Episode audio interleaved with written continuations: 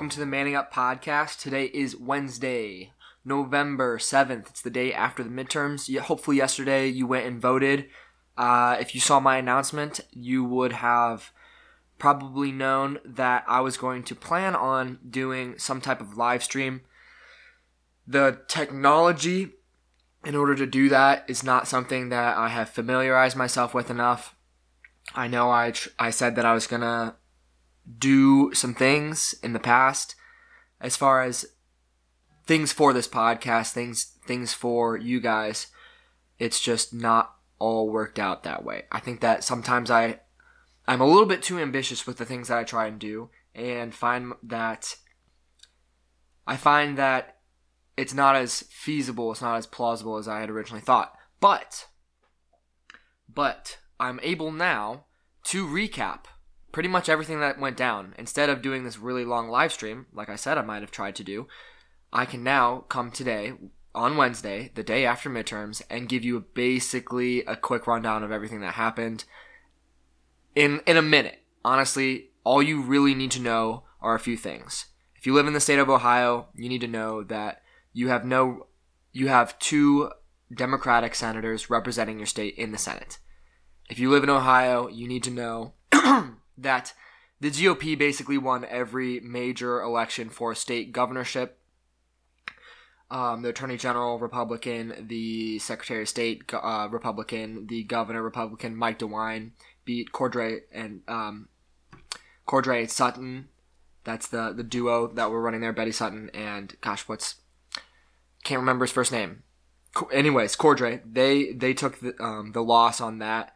So big big GOP wins in Ohio, but overall nationally for Ohio, we we were not unable to get the representation. But what's what's nice about what's what's good about this is that there was supposed to be a massive blue wave. There was supposed to be especially when you have a party in power. You have the Republicans in power right now and typically when that party is in power after a presidential election, the House and the Senate will flip. So, with a president as divisive as Donald Trump, you would have expected the House and the Senate to flip easily. But that didn't happen. Especially what what was nice is that I feel like if the Kavanaugh stuff hadn't happened, the Senate most definitely would have flipped, which didn't happen. We gained it looks like anywhere from two to four seats in the Senate we have kept the majority in the Senate. But the House, on the other hand, right now is flipped. It was flipped. But just to put this into perspective, when Obama had control in uh, 2010, pardon, when Obama had control in 2010, the Republicans were able to take 63 seats during that midterm election. Whereas right now, it looks like Trump uh, in his presidency during the midterms, the Democrats are only going to be able to take 26 seats. So even though they're taking control of the House, this was not at all the blue wave that they thought was going to happen.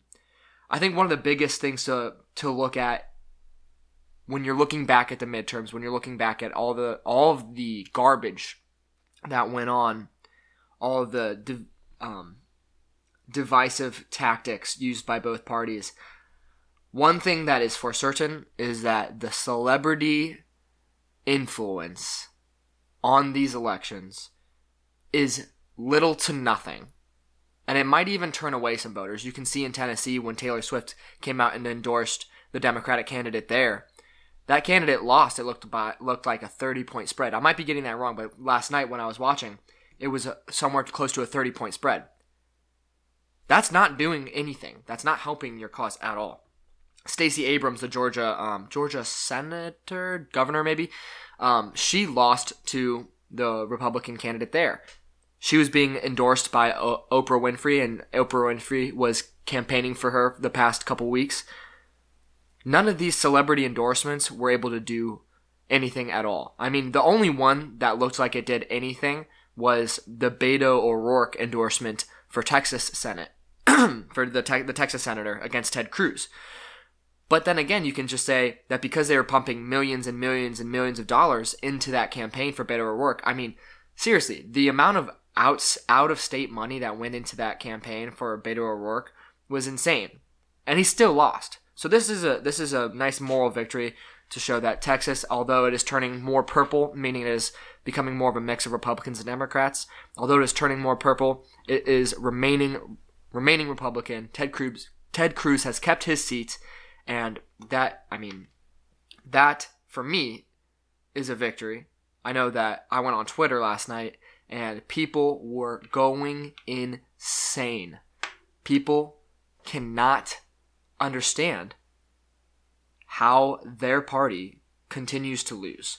When you see when you see their reactions, you see well, that reaction right there is exactly why you continue to lose. When you think that the opposition are racist, sexist, bigot, homophobes, people who have no empathy whatsoever, people who are filled with hate, when you expect your opposition to be like that, of course, of course you're not you're not going to win. When you're automatically labeling your opposition as evil people, that only encourages them, that only motivates them to go out and vote. That that does not help at all. This polarization this polarization due to the reactionary politics has to really slow down. I talked about this a couple weeks ago when I was saying that the temperature of American politics is way too high right now. And you saw that with the MAGA bomber, you saw that with a lot of other violent attacks and incivility. The, t- the politics on Twitter are just one of the one of the ways that is ramping up the temperature. People are people their ideas, how, no matter how stupid they are, no matter how uninformed they are, they get validated through likes and retweets. I mean, it's truly toxic and it's corrosive to American politics. Where this is this is your real fake news when you have people tweeting whatever they feel like, like, oh, there was a popular vote and the Democrats had way more than the Republicans for the Senate. It's like the popular vote doesn't mean anything at all for the Senate. Why are people tweeting about a popular vote for the Senate? It literally means nothing. Each state is each state. Like, why are you adding in together all the states combined, Democrats voting for senators and Republicans voting for senators? It's like a state to state thing. Each state gets two senators. Why are you adding in a popular vote that's not even relevant? But you see people in the media talking about a popular vote. You see people on Twitter talking about a popular vote. It just doesn't make any sense to me. I, I really don't understand this. And this is exactly why I had to stop going on Twitter because I would see the stupidest tweets. And it just makes you, like, no matter what, it just makes you want to react to it. It makes you want to reply or say something back. Like, you're an idiot. You know, that's that's your initial reaction, but you really have to stop yourself. I mean, it is so hard the self control that I have to exhibit when I go on Twitter to not to not uh, lash out on some of these people. I mean, th- this is a really good um, good way for me to practice some self control and some patience. I mean, this is th- here's here's one example. Okay, so this kid in Texas tweeted a picture of him wearing a Beto O'Rourke shirt with his friend wearing a Make America Great Again shirt. The caption was, At the end of the day, always remember that friendship is always more important than politics. And your initial reaction is, that is how it should be. That is how it should be. Do not automatically label people as left or right.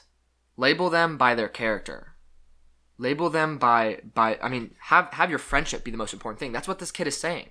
He's saying politics aside, we're still friends. That should be the normal thing, right?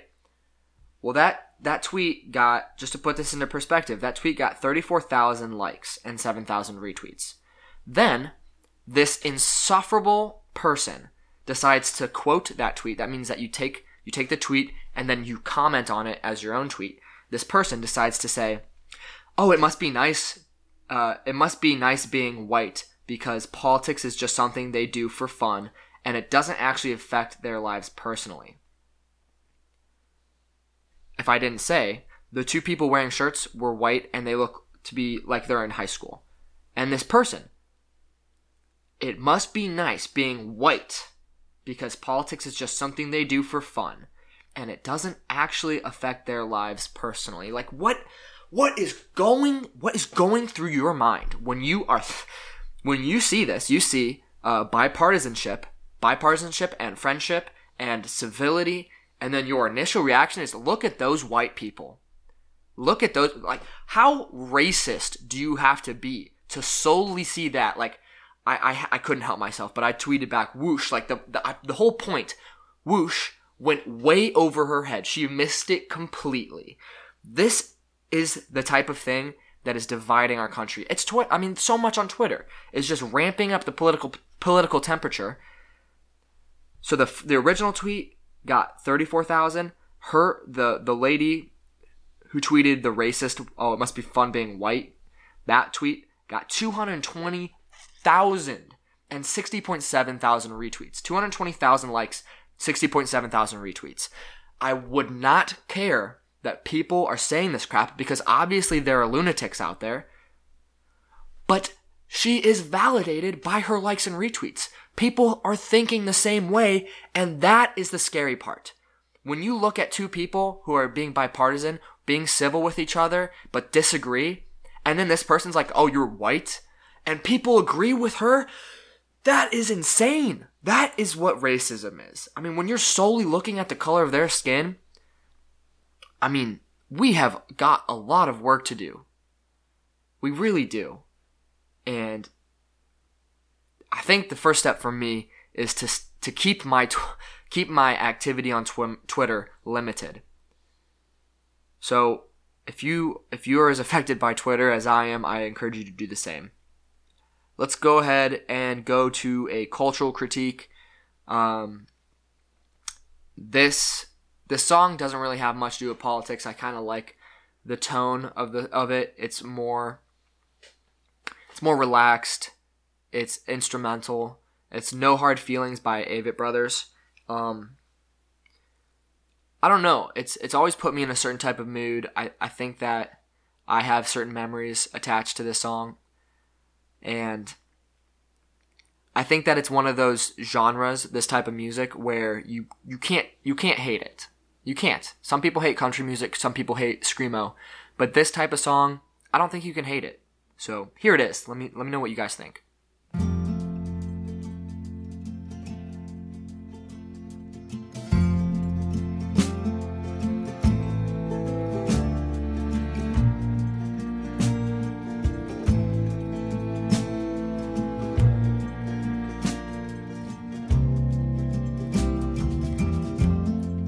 When my body won't hold me anymore. And it finally lets me free. Will I be ready when my feet won't walk another mile and my lips give their last kiss goodbye? Will my hands be steady when I lay down my fears, my hopes and my doubts, the rings on my fingers and the keys to my house, with no hard feelings.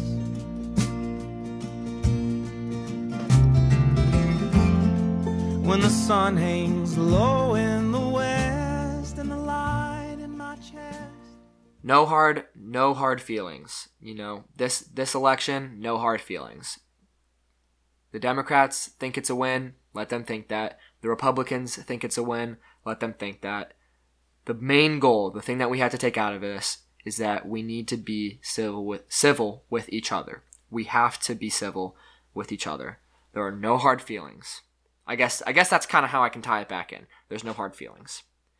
But I just want to leave uh, you guys on this one point because I was thinking about this incivility. I was thinking about this divisiveness and seeing the huge gap in in between genders. Women voted for Democrats much, much, much more than men did. And I'm thinking to myself, is this creating a divide? Pardon. Is this creating a divide in relationships?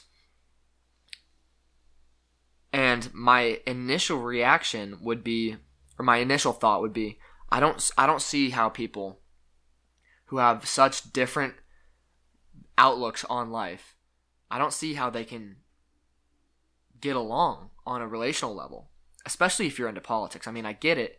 If you're not into politics, you just have you vote differently and that's just how it goes. But if you actually care if you actually cared about this stuff and you you had these two different outlooks on on life and how the world works and how how politics work, this this divide is only going to get worse and worse. Men will will only get will will continue to get ousted by the uh, liberal agenda. They will continue to be vilified. White straight men will continue to be vilified by the left. Women will continue to be pandered to by the Democratic Party. And it's going to create a, a bigger divide. That's all I see. If I'm wrong, please, please challenge me on that. I really want to hear that I am wrong because this is kind of this is kind of a scary idea. The fact that men and women are going to be at this gender war within the next decade if it keeps getting perpetuated if this if these identity politics keep getting perpetuated i guess i guess that's where i want to leave it i was just reading the great good thing this this book by one of my one of my role models i think i talked about it previously the great good thing is about my role model and his coming into the christian faith his whole it's ba- it's basically his memoir and while reading it he talks about how he found his wife and how he has this amazing relationship with his wife. I don't know if I've read this passage before in a previous podcast, but it it sticks with me and I think about it a lot. So I want to share it with you guys. All right, let me see. My marriage to Ellen has not been an ordinary one, not by a long shot. It has been a lifelong romance. I love her, by which I mean her good is my good, and her misfortune mine. And I love her passionately, by which I mean I hunger for her company as well as her touch. This has not changed even a little in our nearly 40 years together. In nearly 40 years, we have had exactly one quarrel. It was meaningless flare of temper more than 30 years ago. Our apartment was being painted. Everything was in chaos. I had a night job and hadn't slept in weeks. We were both out of sorts and we snapped at each other. It quickly passed. For the rest, we had been poor and rich together, crazy, insane, happy, and miserable, but never wholly out of harmony. I find I can no longer even dream a woman who is not, in some sense, she. But more than that. Our marriage has taken on a life of its own. It has become a third creation, greater than any greater than anything we are individually or together. I like to think we're perfectly decent people, Ellen and I. But I have all the usual flaws of men and she of women. We're clearly neither one of us as special as this vessel that contains us. I want to re I want to say that line again cuz that line stuck with me the most. We're clearly neither one of us as special as this vessel that contains us. Our marriage shines around us and between us with an otherly light, a sacred habitation for our shambolic humanity. It is soul stuff made visible. So poetic. The way that he describes his marriage, the, his relationship as a whole, seems almost unreal. It seems fictional how he describes his marriage. I really recommend this book. It's it's a great book. It's The Great Good Thing. That's the name of the book. So go ahead and check it out. It's by Andrew Klavan, one of my favorite authors, one of my favorite podcasters, a huge role model to me, one of my inspirations in life and in my career. And I urge you to go check him out. I guess why I wanted to bring this in for this podcast because he talks about how how he has this harmony with his wife. He has this harmony in his relationship. And I'm worried that we as a society are are this gender warfare that might be going on between men and women there is a there is a disconnect in that harmony. I see it with a lot of people on campus where there are people who just hate men. There are there are girls who just hate men and it is doing a toll on the harmony between the sexes. And I'm not sure how to I'm not sure how to fix that. I guess the only way is to stop is to stop the identity politics. That's the only way. Maybe the only way is to is to find some type of moral or political or I mean I don't really know. I just I just can see this. I just see how how women are not not all of them, but many women on campus have this loathe for men. And it's only growing. This this third wave fem- feminism is only growing. I hope that people start to wake up to it. That's pretty much all I have for you guys today. A um, little bit, a little bit longer than normal. Um, I know that not all of you are political, but hey, this is this is something you guys need to know. The midterms, the results of the midterms, this is all part of doing your civic duty. I know that's cliche, but but you got to do it. But before you do it, you have to inform yourself hopefully that's kind of what I'm doing here. I want to keep you guys informed. I know I keep myself informed, and I want to relay all this information somehow. Anyways, thank you guys for listening. I know I'm really bad about keeping keeping it consistent, and I'm trying to get better at it. But I just appreciate that even the small amount of people that do listen to this continue to listen to this, and I appreciate you guys. So that's pretty much it. Thanks for listening. This has been the Manning Up Podcast. I'll see you guys on Friday.